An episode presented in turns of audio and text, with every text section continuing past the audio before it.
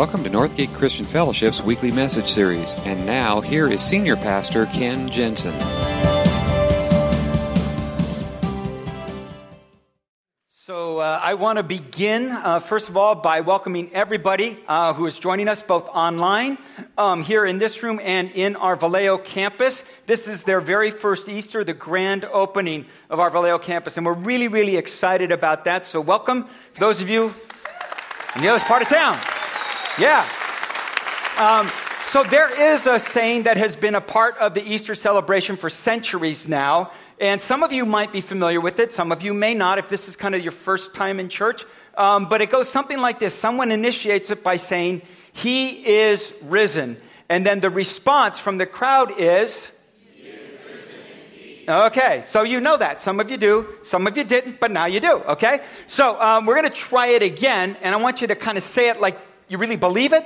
All right? So, he is risen. He is risen All right. So, here's what I thought would be really cool since we're on two campuses now that we're going to kind of do a campus to campus he is risen thing, okay? So, we're going to be the initiators over here in Benicia and we're all going to say he is risen. And then you're not going to be able to hear their response, but we're just going to go on faith because that's what today is really all about, right? Okay? So, we're going to do the first part and we'll just trust that Vallejo, you're taking part in this with us. All right, so here we go, all together. Benicia, he is risen. He is risen indeed. Yeah. Now, I just thought that'd be kind of cool. It's our first chance to do that. Um, what we celebrate today is a singular event in human history. In fact, it is the singular event in human history. And not just in human history, but actually for all eternity. It is what we celebrate today, the most important event. It is what our, our faith hinges on. If there's no resurrection, then nothing else Jesus said really matters, if you think about it. Because he said he would rise from the dead. And if he doesn't do that, then how can we believe anything else he said? So it really is become uh, the most important day, uh, whether you're a Christ follower or not, because all of history now hinges on this day. And um, What's interesting is you read all four of, gospel, of the Gospels Matthew, Mark, Luke, and John, every one of them write about the resurrection. What's interesting is they talk and they give in detail, a lot of detail, but not all the same detail. And sometimes people have said things like, well, it's so inconsistent. How can you believe it? Because one guy says one thing and one guy says another. But I have a, uh, my next door neighbor actually is um, a former police investigator. Now he has his own polygraph business. And one of the things that he told me years and years ago is you know, when you interview suspects and they all tell the exact same story, that's when you're suspicious. Because now you know they've kind of gotten their act together and they figured it all out and they're going to tell the exact same story. When you get from different people different pictures of it, but the main story holds consistent, then you know it's the truth. And so, what we celebrate today is something that is not just a made up story, it is truth, and it is something that has changed our lives. Now, here's the other thing that I have found is people who are not believers, they, they, this is the thing that seems to be the biggest hangup for people. Because a lot of times people will say things like, I believe that there was a Jesus who lived 2,000 years ago. And yes, he was a great teacher, a great philosopher, maybe a great theologian. Some would even go so far as to say, yeah, he was probably a prophet of God. But this resurrection thing, that's just a little bit too much for me to swallow. And if you find yourself at that point today, I'm glad you're here. Because I want you to know you are not alone. in fact, in fact, Jesus' followers didn't believe it. He spent most of Easter convincing them that he really was alive, that he really was with them. In fact, Luke records it that he showed up with the disciples all gathered together in the room, and he showed up right in front of them, and it says, they stood there in disbelief. they, they, they saw him, but it was like too good to be true. They couldn't believe it. And so, what I want to do today is talk a little bit about faith and doubt. And I want to tell you, I am a firm believer in doubt. because doubt is the thing that can lead you to faith. And the question is not an issue of whether or not we have doubt. The real issue is what do we do with our doubt? Because I do believe that doubt can lead you to faith. And, and the other thing I'm going to tell you, talk to you about is there are different types of doubt, different families of doubt, if you will. And I think we really get a picture of this through the eyes of those first century followers. As Jesus appeared to each of them, each had a different form of doubt. And each one of them, Jesus provided an answer for them. And so, wherever you are at today, if you came in here today and you only came here because it's Easter and you got to go to church on Easter because your mom made you or something like that, okay? I'm just glad you're here. And if you've got doubts about this whole thing, I want you to know you're in good company. And in fact, I will even go so far as to say I believe everyone in this room has had or has their own doubts. I have had my own over the years. But what you do with your doubt is what truly matters. So today we're going to take an honest look at doubt and the different families of doubt and where Jesus answers each and every one of them. And we're going to start with Mary Magdalene because she is one of the first there at the tomb. And her doubt you might call doubt from a wounded heart. It's not, it's not intellectual, it's not reasonable. It's just, it's, it's doubt that has been shaped by grief and hurt and disappointment. It's an emotional kind of doubt. Now, what you need to know about Mary is she was a close follower of Jesus. She wasn't one of the 12 that was originally called, but there was a large group of followers that continued to follow Jesus. And Mary Magdalene had been demon possessed. Seven demons had been cast out of her by Jesus. And very since that day, she continued to follow him.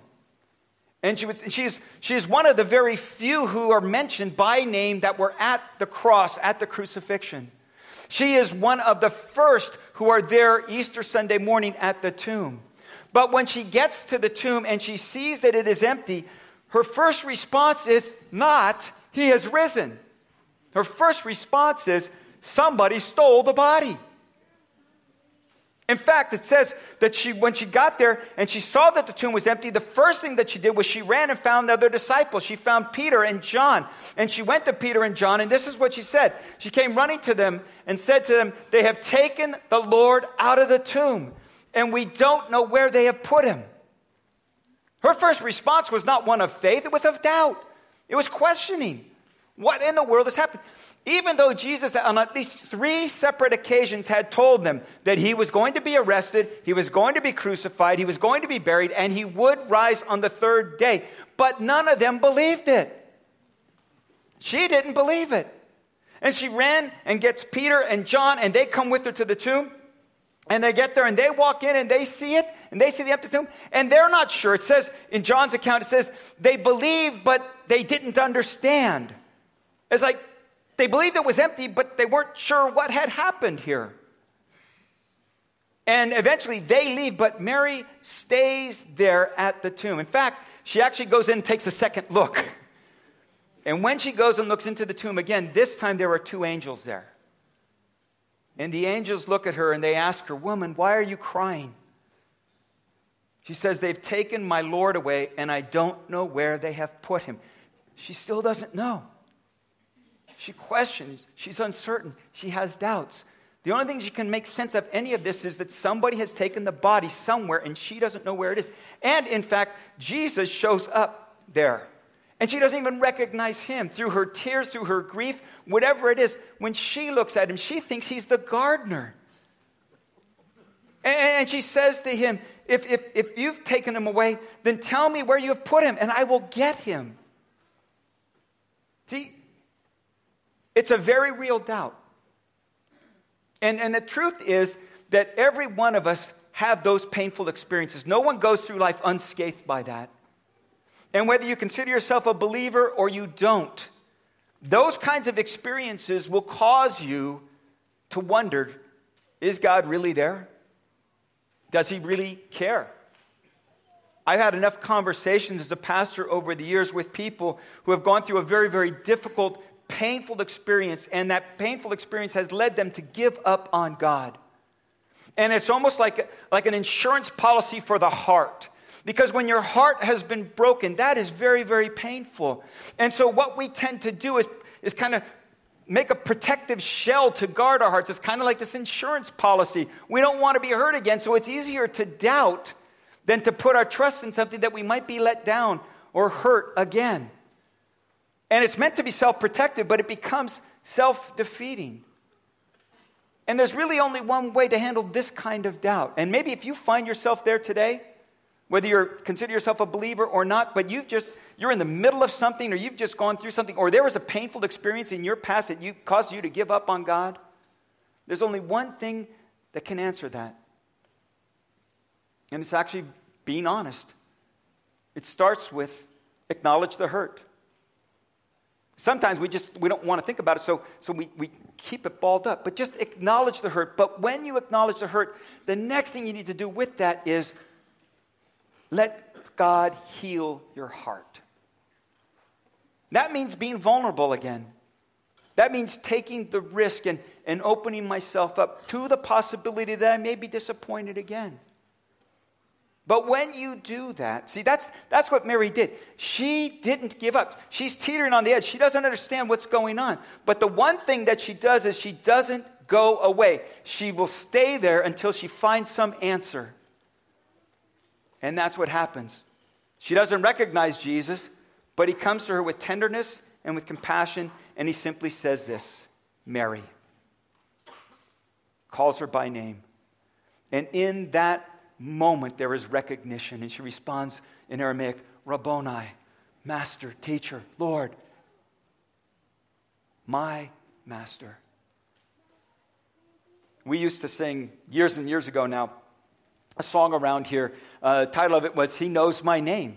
And the chorus is He knows my name. He knows my every thought. He sees each tear that falls, and He hears me when I call. And that is the answer to this type of doubt. You stay there until He meets with you.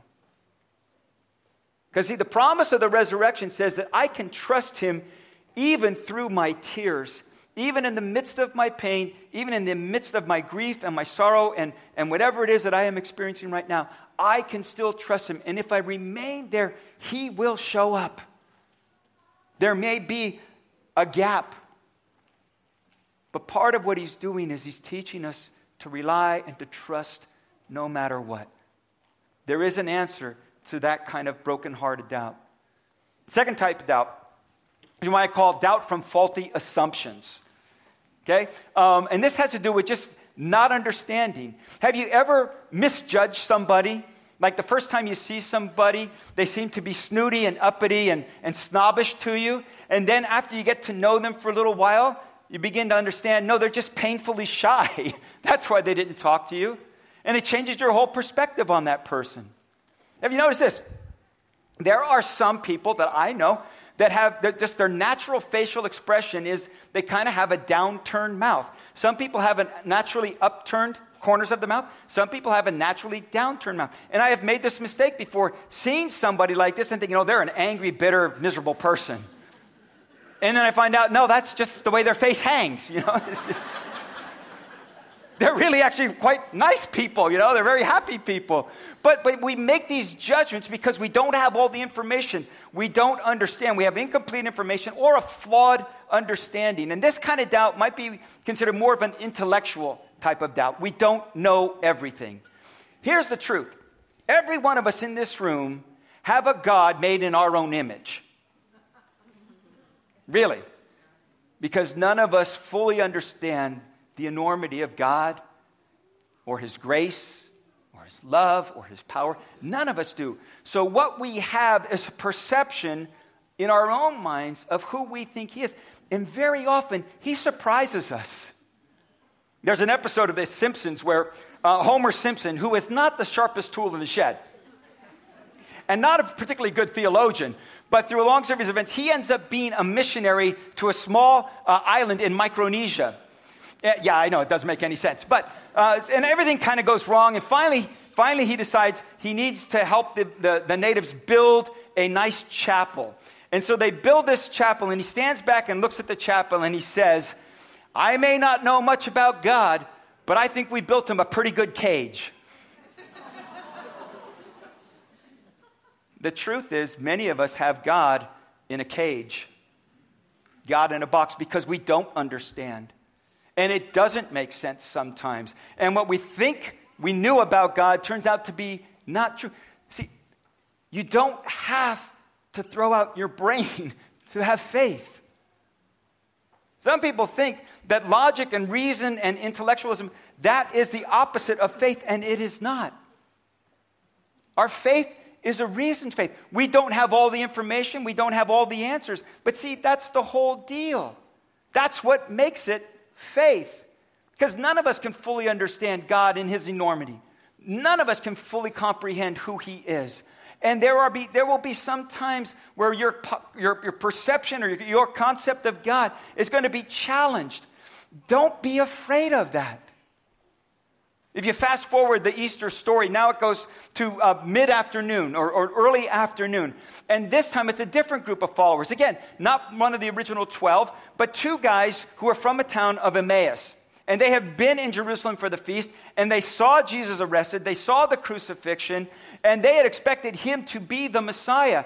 And, and now that he's dead and buried, it's all over with. And so they're just kind of giving up, and they're on their way back home. And Jesus appears to them. And again, they don't recognize him. For whatever reason, they don't recognize, but, but he comes alongside and joins them in the conversation. And as they're going along, they're talking about all the events that have happened in Jerusalem. And, and he turns to them and he says, Well, what are you guys talking about? And they say, in essence, Where have you been? Hiding under a rock? I mean, don't you know? Now, that's the KJV, the Ken Jensen version. Now, your version might say it a little bit differently. But in essence, they're saying, haven't you, what's been, haven't you seen what's been going on? Don't you know all that's happened? And they start talking to him about Jesus, talking to Jesus about Jesus. Kind of strange, but, but, but that's what he's doing. And they start telling him about all of these things about him. In fact, they say things like this that, that he was a prophet, he was powerful in what he said and did in the eyes of God and people. See, they have, they have information, they have some knowledge, but it's incomplete.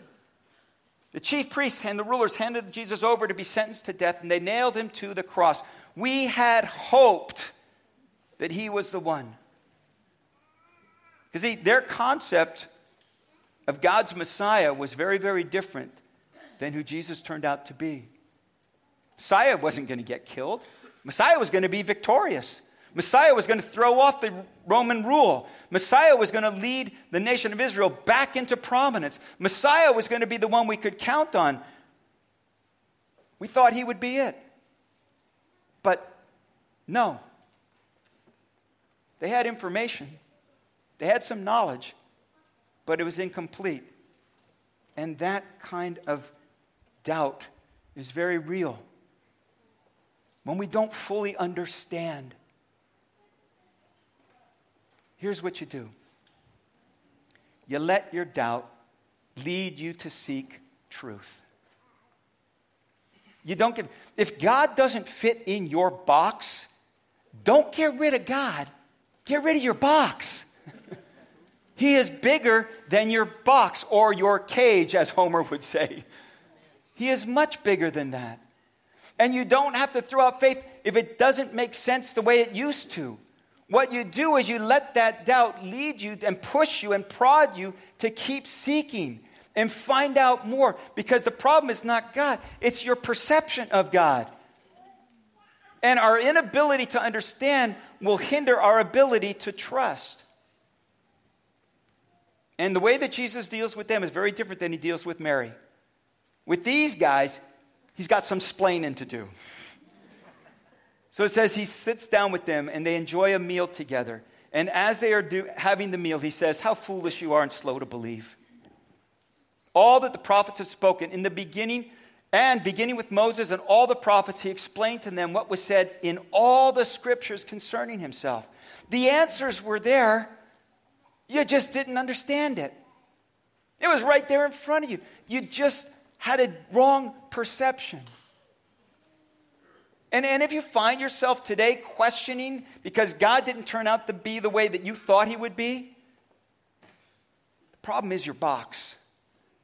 And let that doubt move you to study and further understand. See, here's the, the promise the promise of the resurrection is that we can trust even when we don't have all the answers. We can trust even when we don't understand. That's what makes faith faith. Once you get all the answers, you don't need faith anymore. And there's a third type of doubt. And this is the doubt actually that is synonymous with the guy whose name is synonymous with doubt. Thomas. And it is doubt that you might call doubt from a wavering commitment. See, Thomas was one of the original 12. And, and, and he had been there with Jesus for these three years. By the way, by the way, do you know that you could become a follower of Jesus without fully believing yet? For three years, these guys followed him. Three years, they saw his miracles. Three years, they heard his teachings. But none of them fully understood and none of them fully believed. Even at the resurrection, they still had their questions enough. And, and that's the thing. See, you don't have to have all those answers. You can start following where you're at right now. This is what happens with Thomas. Again, you fast forward a little bit more. Now it's evening time.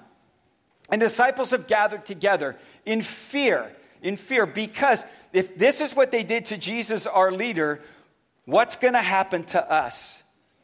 And so they're huddled together, all together in a room, and for some reason it says um, that one of the disciples, Thomas, was not with the others when Jesus showed up. Now, we're not told why he wasn't there. We do know that when Jesus was arrested, they all scattered. We do know at the cross that only a few of them showed up. But now they've kind of come back together. But Thomas isn't there.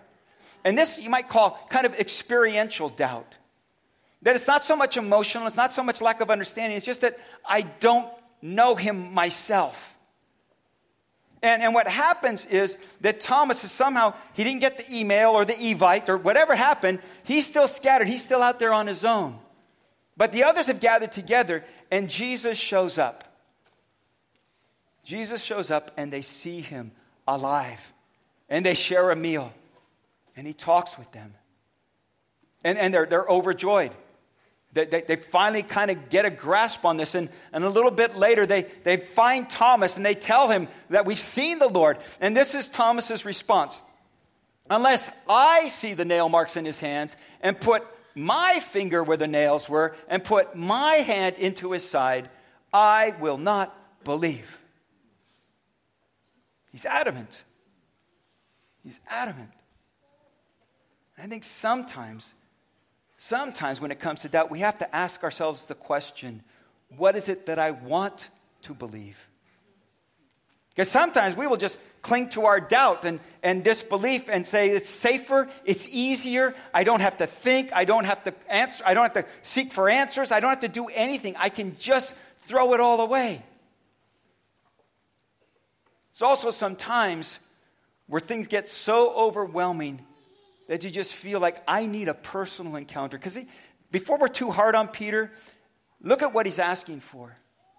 He is asking for his own personal encounter. I'm not going to believe in a ghost.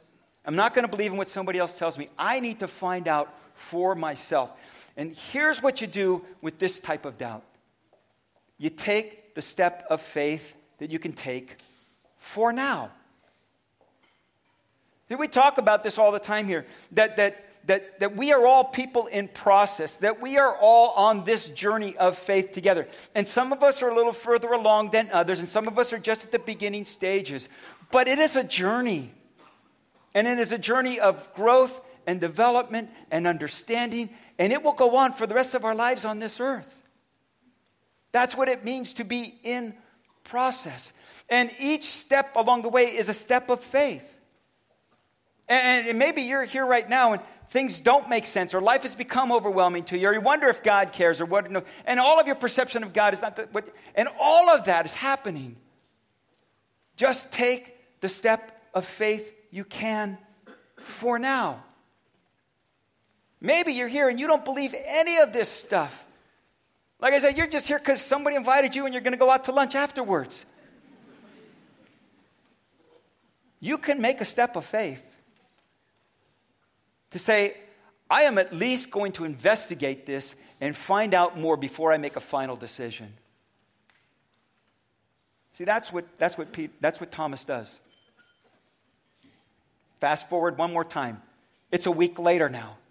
Disciples are all together again, but it says, it says this time Thomas was with them, which is, by the way, one of the best things you can do. When you find yourself in that point of struggle, when you find yourself in that point of questioning and doubt and uncertainty, the best thing you can do is put yourself in a community of faith. And I've, and I've had this happen. I remember years ago, I had someone come to me, and, and life had just become so overwhelming, and things had become so bad, and life, it, just, it was a mess. And she came to me, and she says, I can't even pray anymore. Would you pray for me? And sometimes it gets like that. I remember times in my own life where I had such doubt and such questioning that all I could do was rely on the faith of somebody else. I respect them. I know they're smart. I know they know more than I do.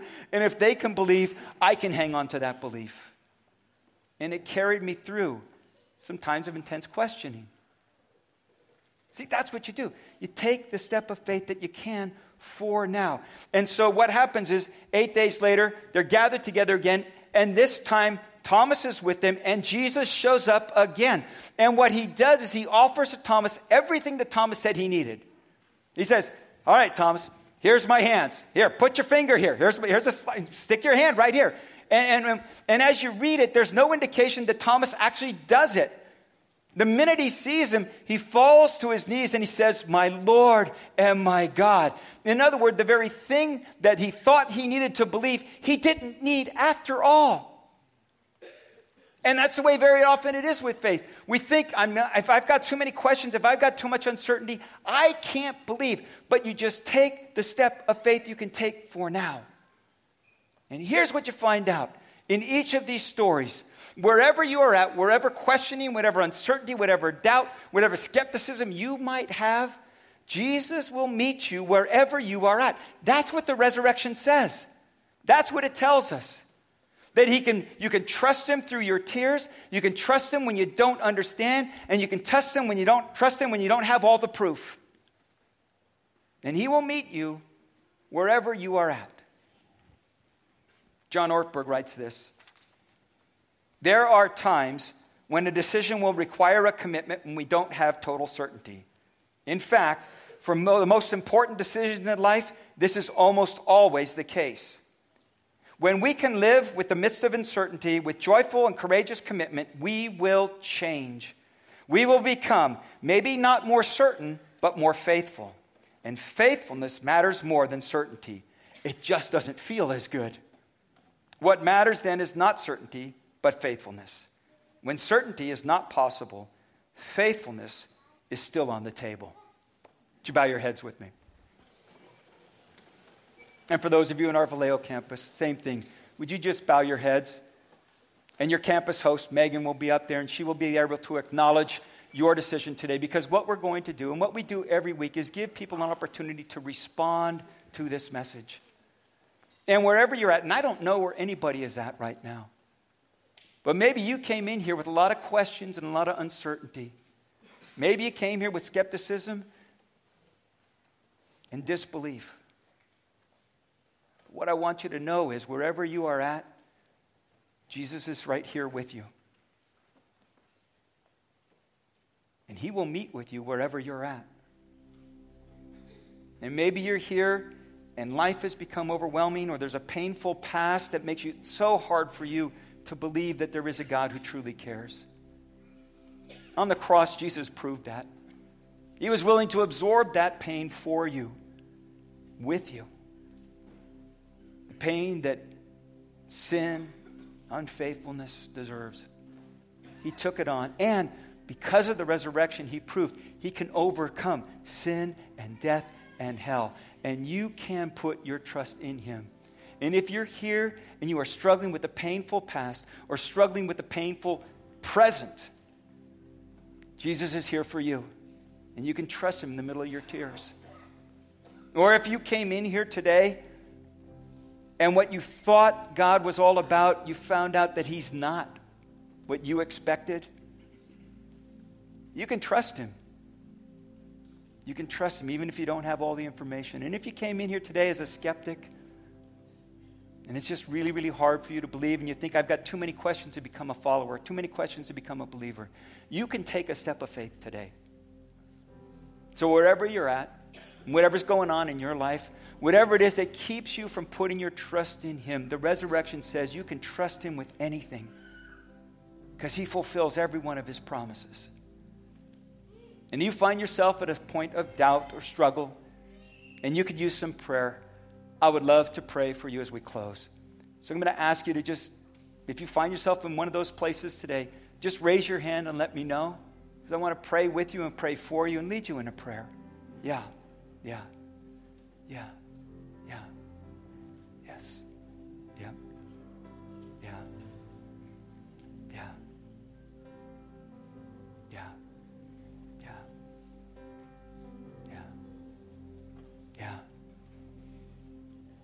All right, yeah.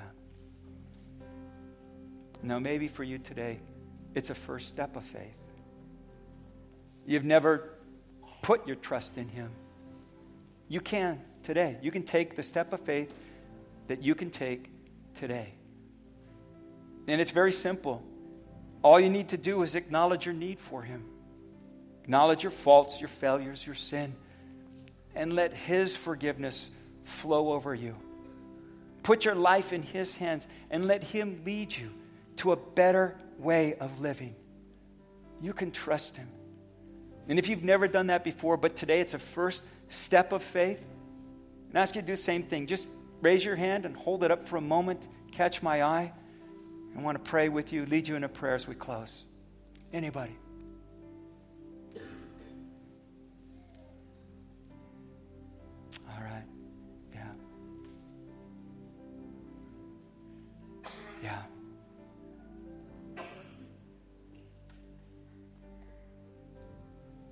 So I'm going to lead you in just in a simple prayer. And whether it's a first time step of faith or just an area of struggle for you that you're just turning over, the prayer is really very much the same. It simply goes like this Lord, here I am with my questions, with my uncertainty, with my doubt, with my failures and my faults and my sin. God, I, I, I can't do this on my own. That I do know. And so I'm bringing myself to you. Whether it's a first time decision or just a renewal of a decision in this part of my life, God, I am bringing it to you. Take me the way that I am, with my questions, with my faults, with my failures, with my sin, and let your forgiveness wash over me. Let your strength infill me. I am putting my life in your hands. In Jesus' name. Amen. Amen.